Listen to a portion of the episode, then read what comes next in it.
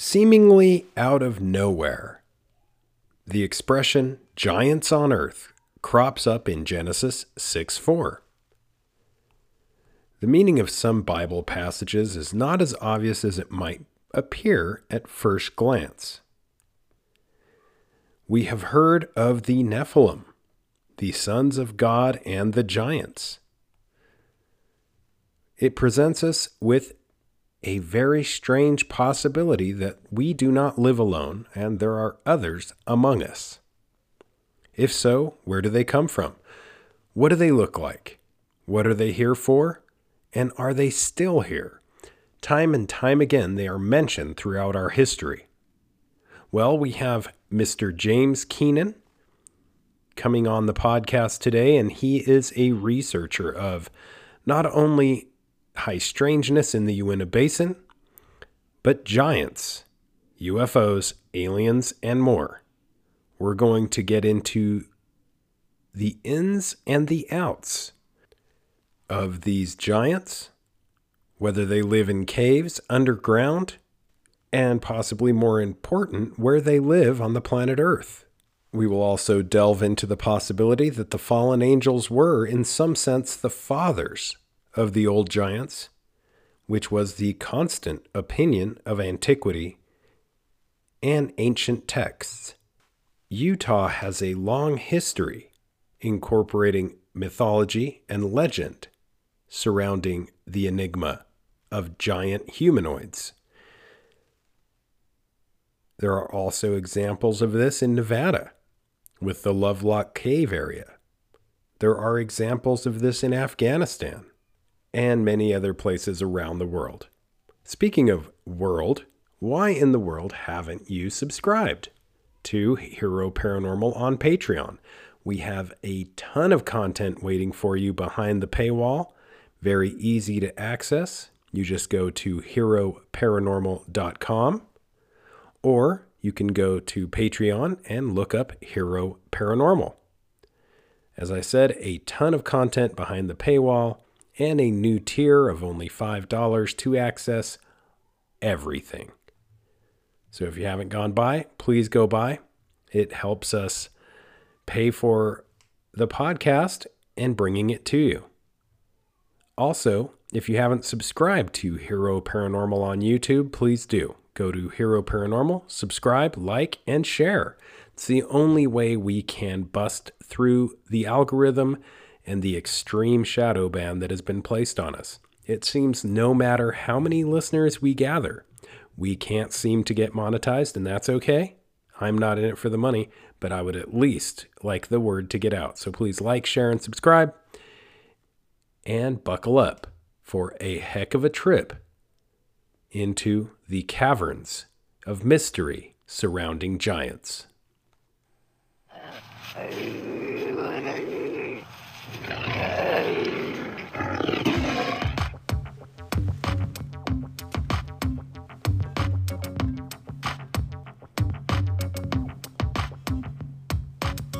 blast off in my time machine. Third eye feeling like it need Visine. Blast off, blast off, blast off, blast off. Come blast off in my time machine. Third eye feeling like it need Visine. Blast off, blast off, blast off, blast off. Blast off on another epic episode of the Hyper Anomalous Esoteric Research Organization podcast, aka Hero Paranormal, broadcasting from just south of the old Bigelow Ranch in the Uinta Basin of Utah. My name is Ryan, the anomalous ambassador of the airwaves, bringing you a giant episode tonight. We have none other than James Keenan, researcher of the Uinta Basin and giants worldwide. He's looked into this enigma, not only at the petroglyphs, the stomping grounds, and delving deeply into the research, but he's asking the larger questions, questions that keep me coming back. And I just like James. Uh, James has been out to the science project that we have, Space Wolf Research, in the Uinta Basin of Utah, and he has some incredible insights when it comes to a lot of things. So this should be a stunner of an episode. James Keenan, welcome back to the Hero Paranormal Podcast. Hey Ryan, how you doing? Thanks for having me back on. Oh, I'm so excited to talk to you. I know that you are interested in a lot of the things that I'm interested in, and uh, among those things is uh, giants. And we we find that there is a lot of history surrounding this, and a question I don't know if I've asked you in the past, and it's been it's been kind of itching at me is what started you along this path of looking into not only high strangeness but being so fascinated with this enigma of giants. Yeah, so uh, doing a lot of uh, excavation and work down in Mexico, um, you, just you can't help but notice there's some things that are out of place and when you're collecting uh, oral traditions, um, you know, and ethnologies and things of that nature from uh, the locals, especially if they have uh, Maya descent or Nahuatl descent, you can't help but come across all these stories of everybody talking about the, the beginning, the beginning origin. Everything leads back to giants including the codices, which were uh, these fig parchment type um, scroll books that were created by the Maya and created by the Aztec and the Mixtec, um, and you know the Toltec, and all their oral tradition leads back to these people of great stature, and it, it, you're constantly being told that it's mythology, it's folklore. Uh, you know, in the course of your study, but you can't help but wonder how is it possible that 90% of everything leads back to this without there being truth to it. So that's that's what you know led me on this path, and then you you find out that there's all these different groups. You, you have the Quinametzin, you have the Uemas, the Starnake, the Siteka, and, and it goes on and on. You know, the Native American groups in North America uh, also have all these different names for these people of great stature. They tell you that their ancestors came in contact with them, later mated with them. At the beginnings, they were enslaved by some in order to perform mining duties for, um, you know, metals and, and other minerals. And at some point, I was just like, this, it can't just be folklore and mythology. There has to be truth to this. I couldn't agree more. I think there's so much to this, and the oral traditions, which are a lot of the traditions in Native American culture, are all, are all oral. And to not pay attention to this, I think, would be a huge mistake. And, you know, according to the Northern Paiute oral history, the Siteka are a legendary uh, tribe, and there, there has been mummified remains found and other things discovered uh, both in Nevada and Utah. Let's kind of delve into Utah. If I know that that's a common point that we both have, we're both very interested in this, and just just delve right into right into it. Just jump right into the amazing petroglyphs in Utah, what they depict, and your thoughts about them. Oh yeah, so when we discuss uh, Barrier Canyon style, which is this desert archaic group that was pre-Fremont, uh, des- the desert archaic, the Barrier Canyon style, and the Fremont were this very large groupings of Native Americans or other that were in the Utah area that uh, were prior to uh, the oldest, which uh, Native Americans that we know of, which were the Paiute and the Shoshone. And it, it's really interesting that, unfortunately, uh, they're all lumped into Barrier Canyon style and Fremont culture. And this Barrier Canyon style has these weird uh, anthropomorphic uh, petroglyphs and pictographs of these massively tall creatures, uh, which don't even look human. And then you move a little bit uh, more in, into the future and you come across the Fremont culture. And again, they're grouped into Fremont culture, but it appears that there were many different groups. Some might have had uh, ancestral Puebloan origins, you know, others Hopi. And they have these trapezoidal large figures that are extremely large compared to other anthropomorphic uh, petroglyphs around them that seem to signify humans, Homo sapien. And it makes you're like, well, what the heck is this? And as you move to northeast Utah, you come into vernal style Fremont, which is very unique. Uh, up at McConkie Ranch, you have a petroglyph that's well over six feet tall. Uh, the anthropomorphic figure has this elongated skull, six fingers on each hand, and massive feet. And they're headhunting.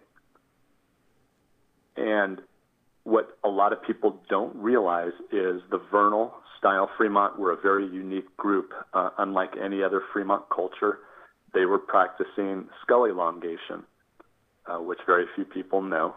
And it makes you wonder what the hell were they trying to simulate? What did they see or come into contact with that required this to show the elite status of those that were in power? Why did they want to look this way? And as you progress through uh, other locations, other cultural sites, it's the same thing and they're lacking common day features like you don't see dance, you don't see musical instruments in the petroglyphs, you don't see maize or corn.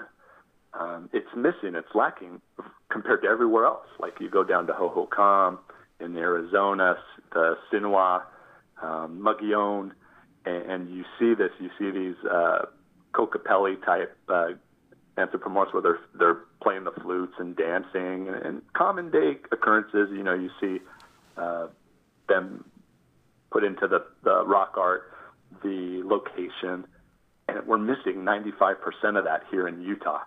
And you got to ask yourself, why? You know, what was going on here? And it appears that there were other groups of uh, individuals of great stature that they were coming in contact with.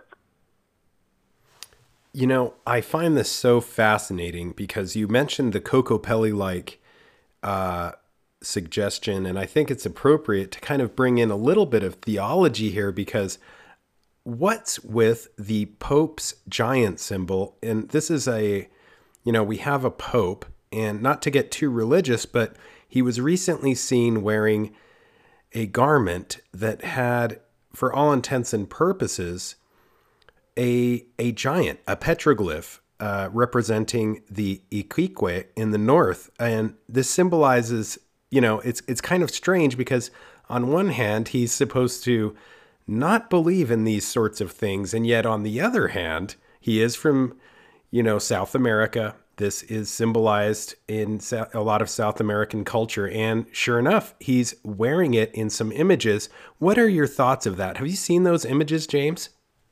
I, I have, and, and it, you know that's a great point. And I feel that he's expressing the cultures that are there and where he comes from in South America. That he's basically saying that their their history can be just as correct as European history, and it was his way of showing that there's more to this world than what you know the Europeans forced upon everyone, especially those in the Americas. And he wanted to, uh, I, I guess, clearly show where he was from and that these people are just as intelligent as those that originated from Europe. Uh, their culture and their history was just as rich, and they had just as much to offer uh, the world. And that was his way of showing that they're just as right as the Catholicism was that originated, you know, over in Europe. I love it, man. I can't I can't agree more and I think it's just so cool that this is permeating society in a way that I think was uh, was meant to happen because it's a very real chain and the link of our history and kind of kind of delving into these other areas that have giant symbolism and such. Um, the the giants of Monte Prama are ancient stone sculptures created by the Nuragic civilization of Sardinia, Italy, and these were discovered in 1974. There are also petroglyphs in Sardinia depicting giants, and you have spoken about some of the similarities between these giants and the depictions in the Uinta Basin of Utah. Can we go into that a little bit? Sure. So when you look at the Nuragic culture's uh, artifacts, including the uh, stone figures that they created uh, that were located there, they also in Sardinia had the hypogeums, which were these underground uh, burials.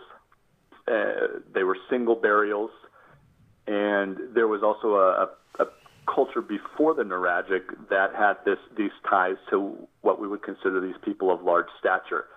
And their what they would consider the giant burials had, were these upsilon symbols, you know, you know, almost like a goalpost uh, in in football, uh, like a, a cup. It looks like a cup, and they were specifically made the face, the eyes, the nose and this was again you, you said it the Nuragic culture, which was a Bronze Age culture in Sardinia. There was also a trickling effect down to Malta of these giants, um, and then you come all the way over to northeast Utah, and you look at uh, the Dry Fork Canyon petroglyphs, and uh, those around there in the Uinta Mountains, and they look almost identical, almost 100% identical in facial structure, facial features, the way the eyes are, the nose is. You find the upsilon symbol on the tunics or the armor that one group of these giants are wearing.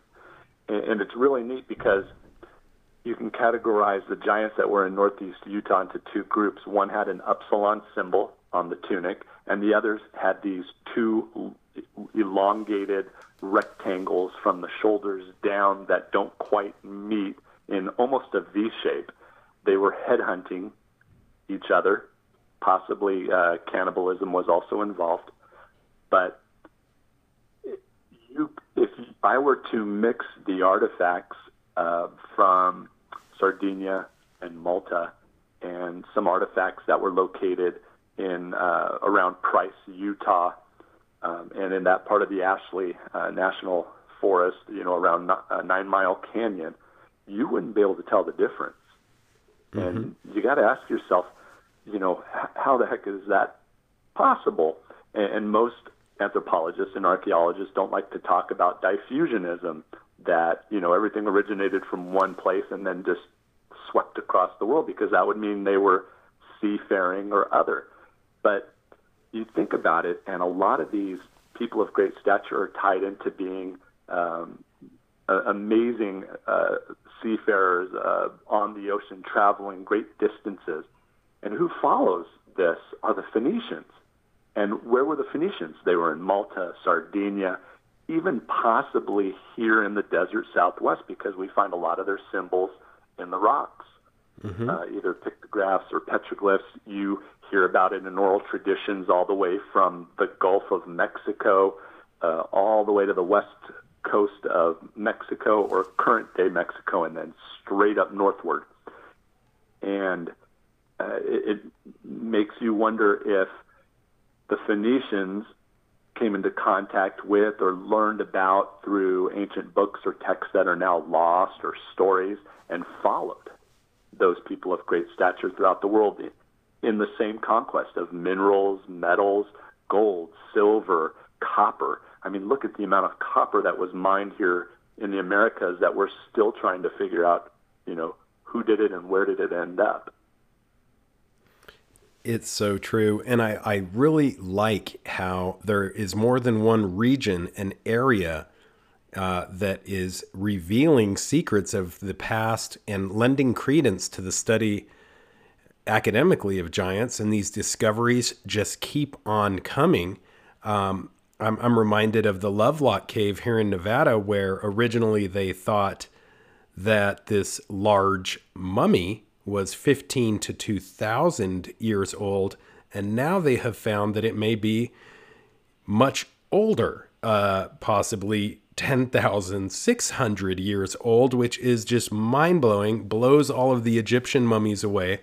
And here again, we have this amazing Paiute Shoshone tribe, a group of Native Americans based in the Nevada desert near this cave, which claim cultural affiliation not only with the tales and the mythology, but they there's there's a lot of stories lending credence to this, and it's not just here in the deserts of the Southwest in the United States. I, I want to jump to the Kandahar giant, which I think is mind blowing because it's a more modern depiction of what we're talking about, and that's that's just this giant which was an, an, enormous humanoid creature, allegedly, I should say, encountered and killed by a group of American Army soldiers on a mountainside in Afghanistan.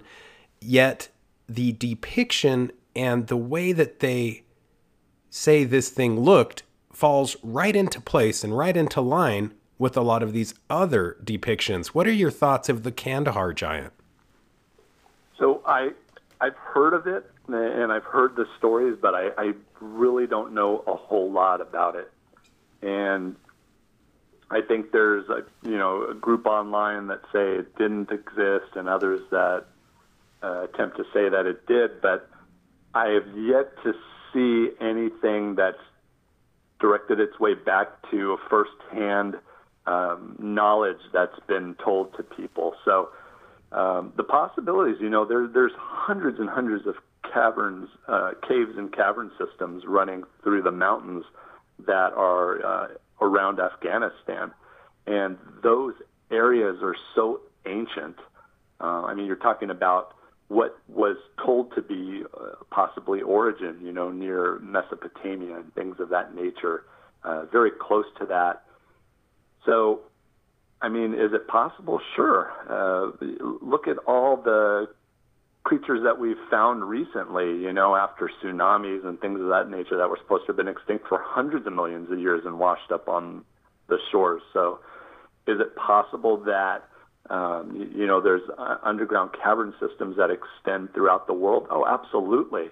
Uh, you, you find that uh, here in Arizona, where I'm at, in New Mexico, the caverns run for hundreds of miles with cenotes everywhere that very few people know. Same up in Utah through the Uintas. There's cavern systems everywhere.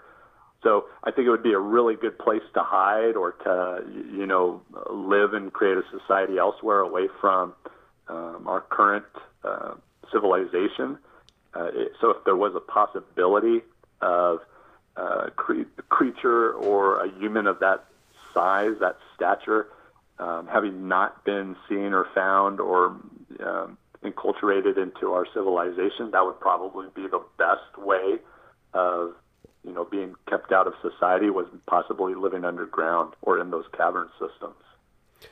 I can't agree more. And those cave systems in northeastern Utah, I can attest. I've been in a few of them and they go for what seems like forever. You get up on the Red Cloud Loop, you go down into the Uinta Basin from there, and these cave systems just go on and on and on. And many of them they can't find the end of. They've tried putting dye into. I can attest to all that. And I find it really interesting that at least Native American culture and its mythology or legend, its history, its oral history, says that these giants were harmful or were at least uh, dangerous and would, for all intents and purposes, attack the tribes. So my question is, why is it that this pseudo archaeology and you know some of the more controversial claims are so debated among main, mainstream scholars, the general public? Why is it so hard for people to wrap their heads around the possibility that some of this may have took place? Well, yeah, because if you have something like that, it would completely change what we've been taught in school.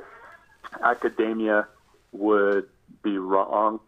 Uh, anthropologists, archaeologists would, you know, think that they would look like um, like stooges, and they don't they don't want that. They they want to be the ones that are in control of what's being told.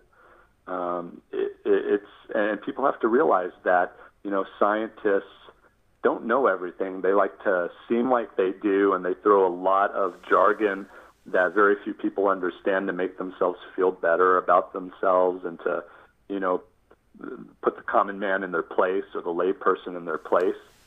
And they don't want to have that paradigm shift into what ancient history was because it's going to shift history for humanity, for Homo sapiens, far, far back compared to what they're saying.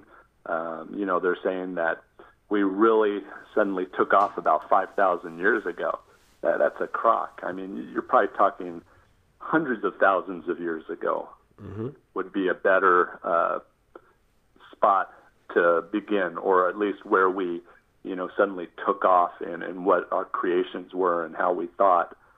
But yeah, um, it, it would alter academia, and you have to remember, and I kind of understand that, you know, these people that work at the universities, they run on grant money, and they get that grant money from other people in that same uh, background who are going to approve, you know, what they're positing towards uh, being looked at, being researched and investigated.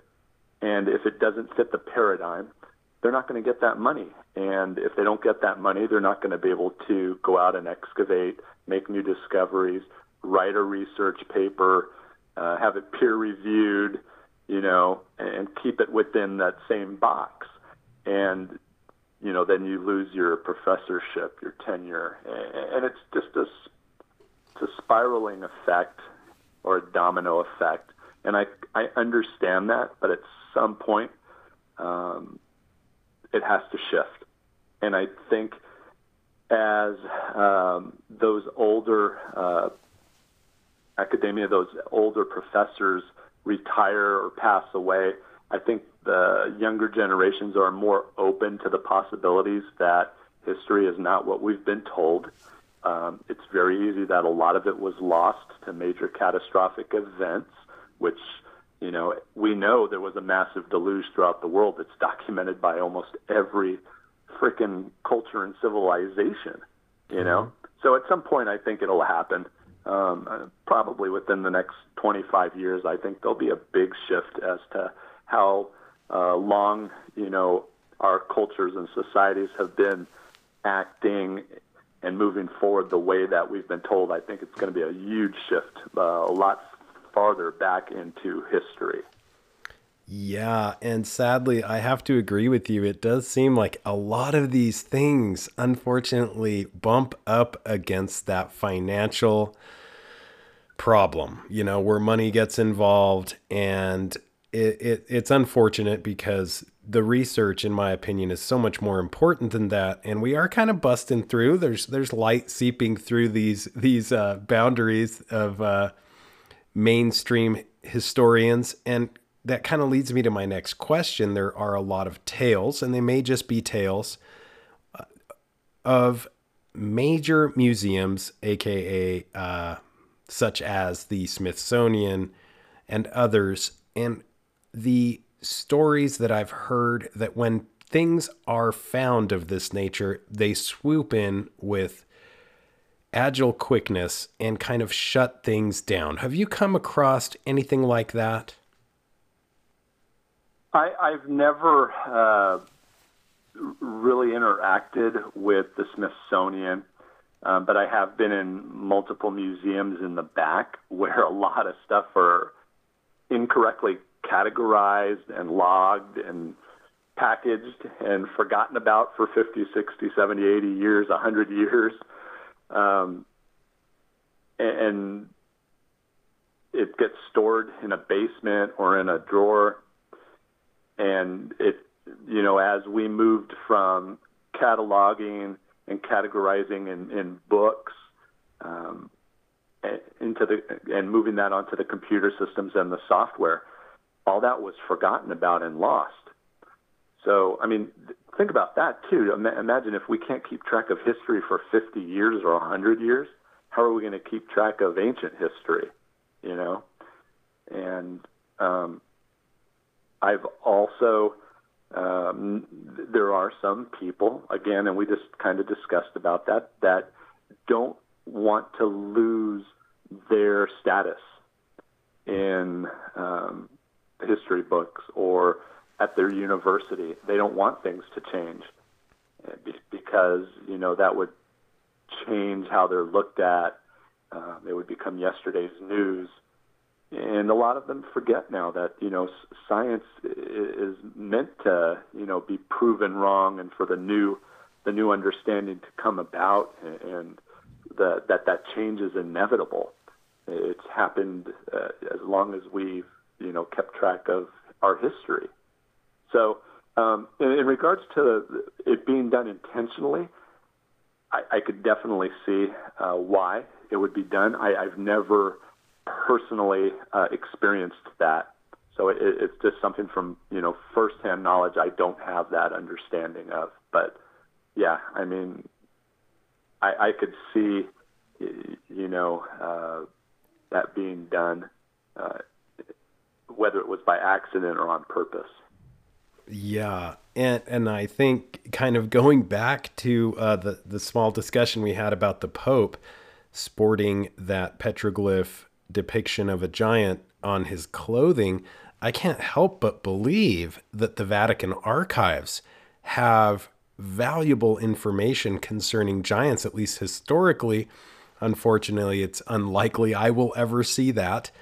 And um, speaking of keeping history, keeping journals, things of that nature, there is a story of a gentleman in Utah named John Brewer who claimed to have discovered this chamber behind uh, a place called Temple Hill in Manti, Utah, more precisely, a hill behind that. But he claims that he made repeated returns to this cave and he was shown the cave beforehand from an elderly man named George Keller Kelleher visited the chamber in his youth, and he was shown by a local native named Lone Eagle. There seems to be an oral tradition and verification of that. Yet, again, he had a journal, and much like the whole story, there's doubt cast upon the entire claim because he, he kept the journal to himself and he kept it a secret. And I think that shows the importance of sharing a lot of this knowledge, even if it's in an oral tradition because a lot of this gets lost as you said it can be generation to generation. Yeah exactly. That's uh it, it's an interesting um, choice that you chose manti and brewer's cave because that's something that uh, our team has been looking into uh, recently and we might have located it mm and we're working on that right now. Uh, we've been underground uh, in Manti, and there is a possibility that it might be what Brewer was doing. So uh, I, I can't go into great detail about it, but I'm hoping, you know, within the next year or so that we're maybe able to make some type of discovery um, that goes into the description of this uh, cave that he had dug into. Unfortunately, he blew up the original entrance to keep people from going into it and then created a different vertical entrance, which is a lot more difficult to locate. And that's kind of um, the blockage that we've been coming across is uh, trying to figure out where that vertical shaft goes. Mm-hmm. Wow. Okay. Um, kind of not, not not to pry into that, but kind of delving into the the mystery surrounding how they appeared, or at least historically, what Native Americans such as the Paiute uh, described. It, it seems like these giants were cannibalistic. I mean, the the Paiutes I believe, called them the Numa Tikuta, which is means people eaters. And have you come across that in your research that these were in fact cannibalistic? So uh, like we had, we touched on it, uh, they were headhunters, and there's a very good possibility that they were cannibalistic. And remember too that even the Aztec, uh, who are the part of the Uto Aztec and uh, Native Americans, which also include the Paiute and mm-hmm. the Shoshone, um, they practiced cannibalism. The Aztec, who were really the Culhua Mexica from Tenochtitlan. So we have all these groups, you know. Um, what it signifies is a good question. We're not quite sure, but yeah, there's there's an absolute great possibility that they were. Um, also, uh, you know, when you the Si-Te-Cah, that uh, Paiute word is a tule eater, the tule, which is like a reed um, that grows in marshlands. Mm-hmm. And a lot of people forget that all of northern Nevada was a massive lake that only recently dried up in the early 1930s because we dammed up the water. so there were these massive lakes and these tule people. Well, guess what? They were living on tule uh, boats out in the lake. They were creating tule duck decoys, tule sandals, uh, which are in museums in Carson City, Nevada. The they match directly with the giants um, that are known to live have lived in South America. Uh, same type of description around Lake Titicaca in Peru. Same description in central Mexico, and same description in Europe in such places as Malta, where they were creating all these uh, instruments um, out of reeds, and, and that just that goes to tell you that this is a worldwide event, not uh, localized, and it's been suppressed, forgotten about, lost to cataclysmic events. Um, but it just goes to tell you that maybe including the cannibalism or the headhunting, that these were widespread and not localized to just Nevada and Utah. This is fascinating. And, you know, the descriptions you hear red hair, multiple rows of teeth. And I mean, abstractly, even in today's age, we have individuals or people who have a genetic background of supernumerary teeth. And it seems to be characterized by an excessive number of teeth in relation to the normal amount that should be in your mouth. Um, there, there are some scientific uh, explanations of this, but it could be genetic. And it brings me to the fact that they were described as having, for the most part, red hair, multiple rows of teeth.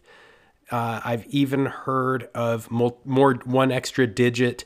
Um, anything come to mind as far as descriptions in the oral traditions that kind of stand out? Sure. So yeah, you you you know you hit it right on the head. Um, they were supposedly polydactyly, so they had uh, six digits on their hands. Uh, a lot of them had six digits on their feet. You can even one history book that a lot of people believe in, the Bible, goes back to tell that these people of Rapha, the their uh, genealogy goes back to Rapha, including uh, Goliath, had 24 digits total. You know, and um, a lot of them were auburn hair, which is very close to red haired. Uh, in regards to the the teeth, I've I've never seen dentition or a mandible uh, personally in order to you know be able to say yeah, um, I, I've come across this. But in the oral tradition, like you're asking, yeah, they these people of great stature. Some of them um, had these extra digits. They had they were over seven feet tall. They had um, the ability or to eat humans. There's a lot of oral tradition with the uh, Ute um, specific that they've actually now logged into books about talking about having to uh, stop this large individual that was eating all the Ute.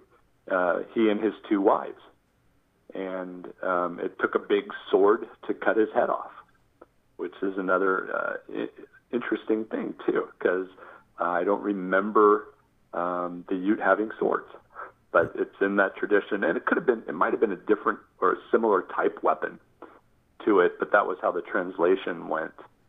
So, yeah, it, it, it's just it comes back to all these similarities. Uh, you know, whether you be in the Mesoamerican area or South America, here in the desert Southwest, um, and it really makes you, you know, stop and wonder what was going on. It is just really cool.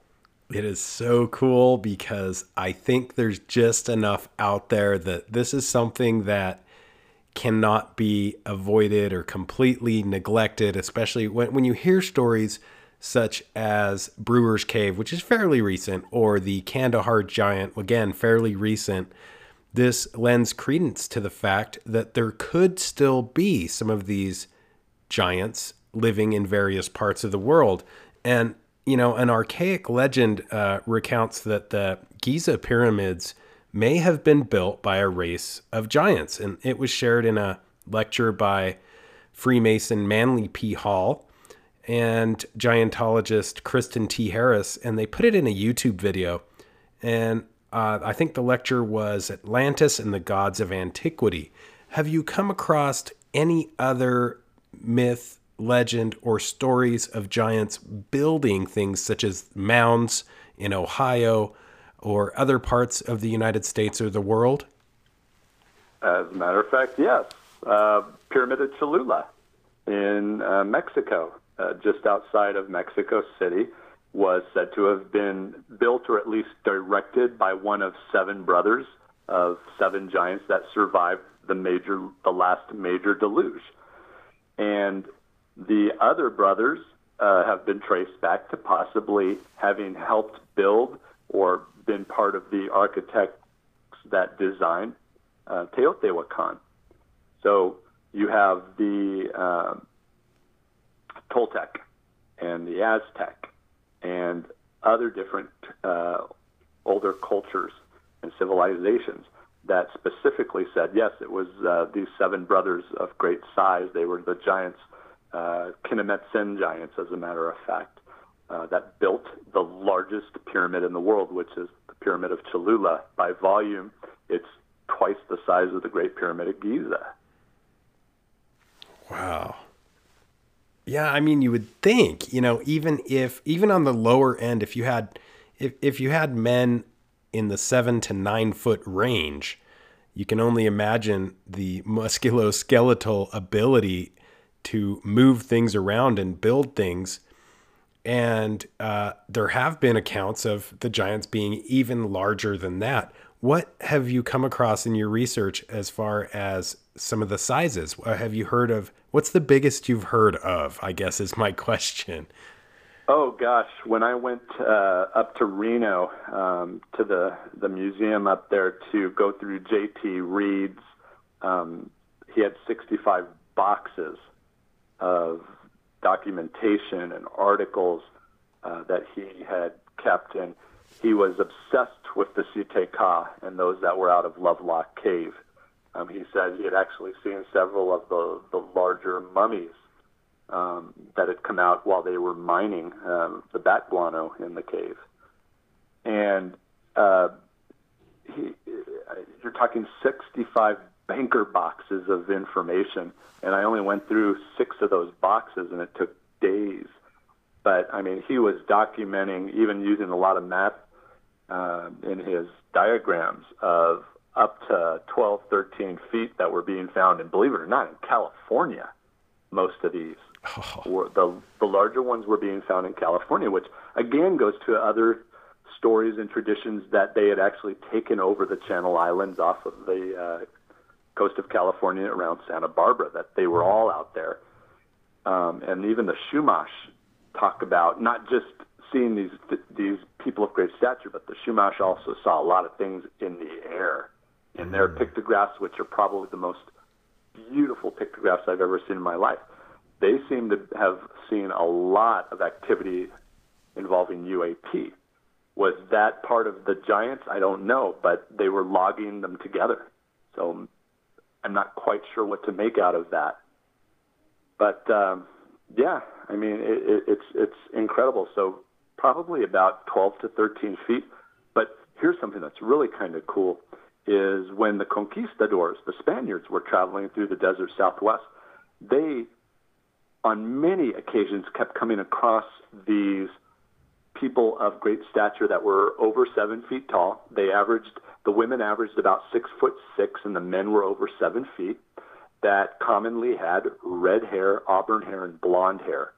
And um, so I had gone last uh, summer to Mexico City to go to the Anthropology Museum um, to go through the, the journals mm-hmm. of these conquistadors. And unfortunately, they've been moved to the Museum of the Americas in Madrid, Spain. Mm. So my wife and I plan on heading out there, hopefully in November of this year, uh, once we're able to uh, confirm access to those journals with the uh, anthropologist that's in charge of them. Oh, that would be great, and it's it's so interesting. It's just so interesting how these cultural myths lend so much credence to this, and you know, legends and myths uh, are something that thrive among the culture in the Solomon Islands, but uh, possibly the most captivating are the stories of giants who may still live deep within the jungles of Guadalcanal. And what do you think is the likelihood that giants may still exist on our planet today? I would love for that to, you know, be the case. Um, like I said, that there's so much that we just don't quite understand what's below us, uh, underneath our feet. Um, you know, a big part of my uh, research and investigation is using a lot of non-invasive um, techniques like ground penetrating radar, 3D ground imaging to see what's below there. And I always tell people, you know, they go, "Oh, it's it's impossible for that." But think about it. Every year, it seems in New Mexico, the cavern systems that they're tracking grow by six to 11 miles because they they find an area of it that had collapsed. They open it up, and here's another nine miles of caverns. Uh, and it grows and it grows and it grows and you hear the stories of the Apache Indians, you know, getting away from the U.S. cavalry in Arizona and popping up days later in New Mexico without ever having been seen, and that they're joking and making fun of them because they use the underground cavern system to get away from them all the time. And then, you know, I've personally been in the Uinta Mountains underground where once you get about three tenths or four tenths of a mile, there's a massive underground lake, a lake that you have to traverse to get into the next cavern system, and only a couple scuba divers have done it so far. So, yeah, I mean, you know, I mean, look at what we're discovering these new cores of iron and things that we didn't know exist or thought existed. So it's absolutely possible. At least I believe it's possible. Mm-hmm. Yeah, I, I, I believe it is too. I think, uh, you know, once you've seen these cavern systems in Central America, South America, and around in Mexico, it's it's phenomenal. And many of them, as you mentioned, have water. I mean, they've got everything you need to survive. They go for long distances. Even in, in the Uinta Basin of Utah, we've we've discussed this. And I think it's interesting because there are yearly a number of reports that are including giants, UAPs, UFOs, and the NSA has a list of these, and the NSA reports to the President's Intelligence Oversight Board, and there is a number of these yearly that come through, whether people believe that these may be Bigfoot, UFOs, UAPs, etc. What are your thoughts, kind of going into the UAP arena? if there is a correlation between these two, what might it be? Yeah, you know, that's just it's a hard question to answer in in a small amount of words. Mm-hmm. I, I think the, there's multiple possibilities, and then we start really getting into a completely different uh, topic of um, these possible gaps in our spatial and temporal field that uh, are very possible uh, when you go into the physics of it uh, through um, you know electron diffusion regions and things of that nature, where there may very well be a possibility that there's spatial and temporal differences in certain locations. Um, and it's not just one or two, but there's multiple areas in the world that appear to have this. And those in the past understood them and knew how to interact with them, uh, whether that was through uh, fasting and altering of frequency and vibration through the use of musical instruments and chanting, or they use technology that we're not aware of and has been lost. Um, there appear to be these locations and areas where um, you're able to alter that spatial and temporal field. And if you want to, I mean, a lot of people are going to say it, and I'll use the word uh, a portal you know, an interdimensional portal or a gateway, a way of traveling. Um, I'm not sure how it takes place or if there's multiple possibilities of how that occurs. But if you think about someone else having that capability or that technology or that knowledge of knowing how to do this, you know, why can't they come in and out of where we are. You know, people always say the Bigfoot's there, and you've never been able to get a photo or a video or see it. Maybe because we're sharing, you know, space with it, but not the right time, or the right time but not the right space. Um, and, and that's why I'm saying that this is a topic and a, a discussion that could go on for hours and hours because it's so rich in detail, especially when you bring the possibility through physics and the math that it's absolutely possible you know, and you got to discuss two dimension, three dimension, and um, higher dimensions. That if something was of a higher dimensional vibration frequency or uh, physical mass, we wouldn't interact with it. But maybe on those rare occasions where it bends into our three dimensional world and we see these shadow figures or we see a UAP. And then we have to think, you know, think out of the box. Why does a UAP have to be a, a vehicle? You know, we use telescopes to see from our planet to other planets, and there's a lens on both ends, right? Mm-hmm. So why can't what we think is a UAP, this round ball, not be a three-dimensional telescope where something's looking at one end that's three-dimensional, that's a ball, and it's traversing through space and time, uh, whether that be a tunnel uh, that's created, but on the other end is another round ball that pops into our our space, and we see it as a light uh, or a, a, an orb. And it's not just a telescope that somebody's kind of you know looking in on us and seeing what we're doing. So I I, I think the possibilities for so much interaction between what people consider a cryptid or giants or UFOs or, or the new, you know, the, this unidentified aerial phenomena. Um, it, it's a matter of understanding is it metaphysical, is it physical? There's just too many possibilities. I mean, it'd be a great discussion to have over a three or four hour podcast. Yeah. And, you know, I couldn't agree more. I'm so mesmerized by that gray area in between that you're talking about and you know the idea of plasma intelligences and theories of panspermia. And i think that it could be evidence that ufos nephilim and you know to get into semantics even angels in ancient scripture that these could all be elements that were actually something alien to what we consider reality. And I don't mean alien in Little Green Men. I I don't want to misinterpret that, but kind of uh, along those same lines, I think it's super interesting how you know the genetics of it does seem to quantify the possibility that there was possibly some manipulation genetically as you mentioned that man has been around longer than many historians believe he was. And, you know, I just think of that girl, I can't remember her name back in 2010 and how she how she came forward and described how all US presidents were related, I think all except for Martin Van Buren. I can't remember exactly, but they were all related to King John of England. And many of the scientists came forward and said, "Well, yeah, but this isn't a conspiracy necessarily because mankind came literally from one couple. And that just kind of leads us down the rabbit hole. What are your thoughts about that? Do you think there may have been, whether cosmic, divine, or on some level alien, some kind of genetic manipulation to mankind at some point?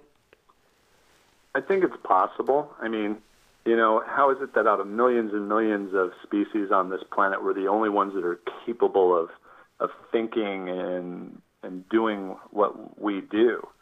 You know, it, it, it's mind-boggling how that's even possible. That only one one species, Homo sapien sapien, was capable of that. I just I, I don't believe it. I, I don't I don't think um, mathematically that that's even possible. It shouldn't have occurred.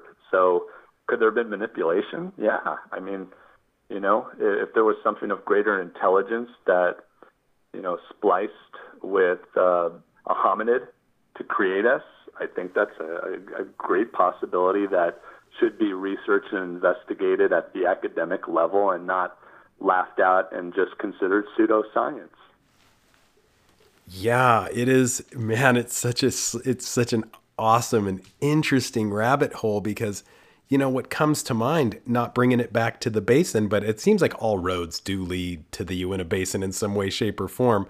And I'm reminded of the CRISPR technologies that are being uh, funded and looked into by Brandon Fugal when it comes to the woolly mammoth. And, you know, I just think to myself, you know, what are the possibilities if we were to go extinct, yet we were able to bring back this creature that the future, you know, might be held in the realm of something that we genetically modified, and yet it takes the helm of our reality. And I don't know, there's just there's so much and so so many so many places we could go with that. I could I could just talk to you forever. I love where your research is and what what you know your conversations. I they could just go for hours and hours. It's awesome. Let's tell listeners as we kind of wrap things up where they can get more James Keenan, follow what you're doing, and keep tabs on everything that you're up to. Sure. So, um, in the last year, I had decided to go ahead and put a lot of my research and investigation out. So I created a YouTube channel. It's uh, the standard, you know, www.youtube.com forward slash C forward slash. And then the important part is James Keenan Giants and the Paranormal. Uh, and the J and the K are capitalized if you're going to uh, search for it in YouTube. So it's James Keenan Giants and Paranormal. Um, I've put up, I believe, about 61 videos of everything, including my search for what I believe is origin for mankind in the Uinta Mountains, known to the Mesoamericans as Tamuan Some of the people in Utah have altered that to Kershanab. Mm. Very cool. Sure. Oh, and then also um, September 6th through 9th, I'll be speaking at Phenomicon in Vernal. Mm-hmm uh, you know, another great place to uh, kind of deal with the phenomena that's occurring not just in Utah but throughout the world. There's going to be a lot of uh, good speakers there, you know, uh, talking about cryptids, especially Bigfoot, uh, the phenomena occurring at um, the Uinta Basin, and other things. You know, I'm going to touch on the giants uh, quite a bit, not just in uh, the desert Southwest, but throughout the world. Yeah, I think these things merge, and you have such a great way of describing, you know, the reality of how they merge into our reality. And um, really quickly, uh, what are your thoughts of the paleogenetics and scientists saying that they can bring back the woolly mammoths, but maybe they shouldn't? The, even they are unsure. I you, know, I, I think people need to start watching Jurassic Park and the Terminator more to uh, see what's going to happen if they start doing that and start messing with AI. Hmm. I think a lot of things. I mean, it's pioneering work, but I think you're right. A lot of these things could kind of uh, bite us in the prover- proverbial rear end. Um, what's interesting, I think, is that the scientists, uh, the company's called Colossal and uh, obviously they're they're trying to uh, generate interest to this from a conservation and preservation standpoint because obviously these are species that are obviously not here anymore. Um, however, what I find super fascinating is that they say the resulting animal, known as a mammophant, would look and presumably behave much like a woolly mammoth. But as you pointed out very clearly, we just don't know what what right. will happen. yeah, I don't think we should mess with nature in that way. uh, I mean, that's my personal belief yeah, I personally think you have a point there. And uh, lastly, um, when it comes to your Utah work, you also have some books, and I don't I don't want to skip to the end and not mention that um, you're also an author and you have books for sale. Can you tell listeners where they can purchase those? Yes, uh, you can go to Amazon.com forward slash author forward slash James Keenan and it's K E E N A N. And all of my books are listed there for sale. And if you don't like Amazon, you can go to a Barnes and Noble store or Barnes and Noble online and acquire them that way. Always a great conversation, James. Uh, keep fighting the good fight and doing the awesome research. I love everything you're up to, and uh, can't wait to talk to you again sometime. Sounds good. I appreciate it. Thanks, Ryan love my conversations with James. They always lead to amazing and interesting places. Our world is so much more interesting than many would like us to believe. Anyway, uh, thanks so much for listening, and until next time, keep your eyes to the skies, feet on the ground, but don't forget to take a look around.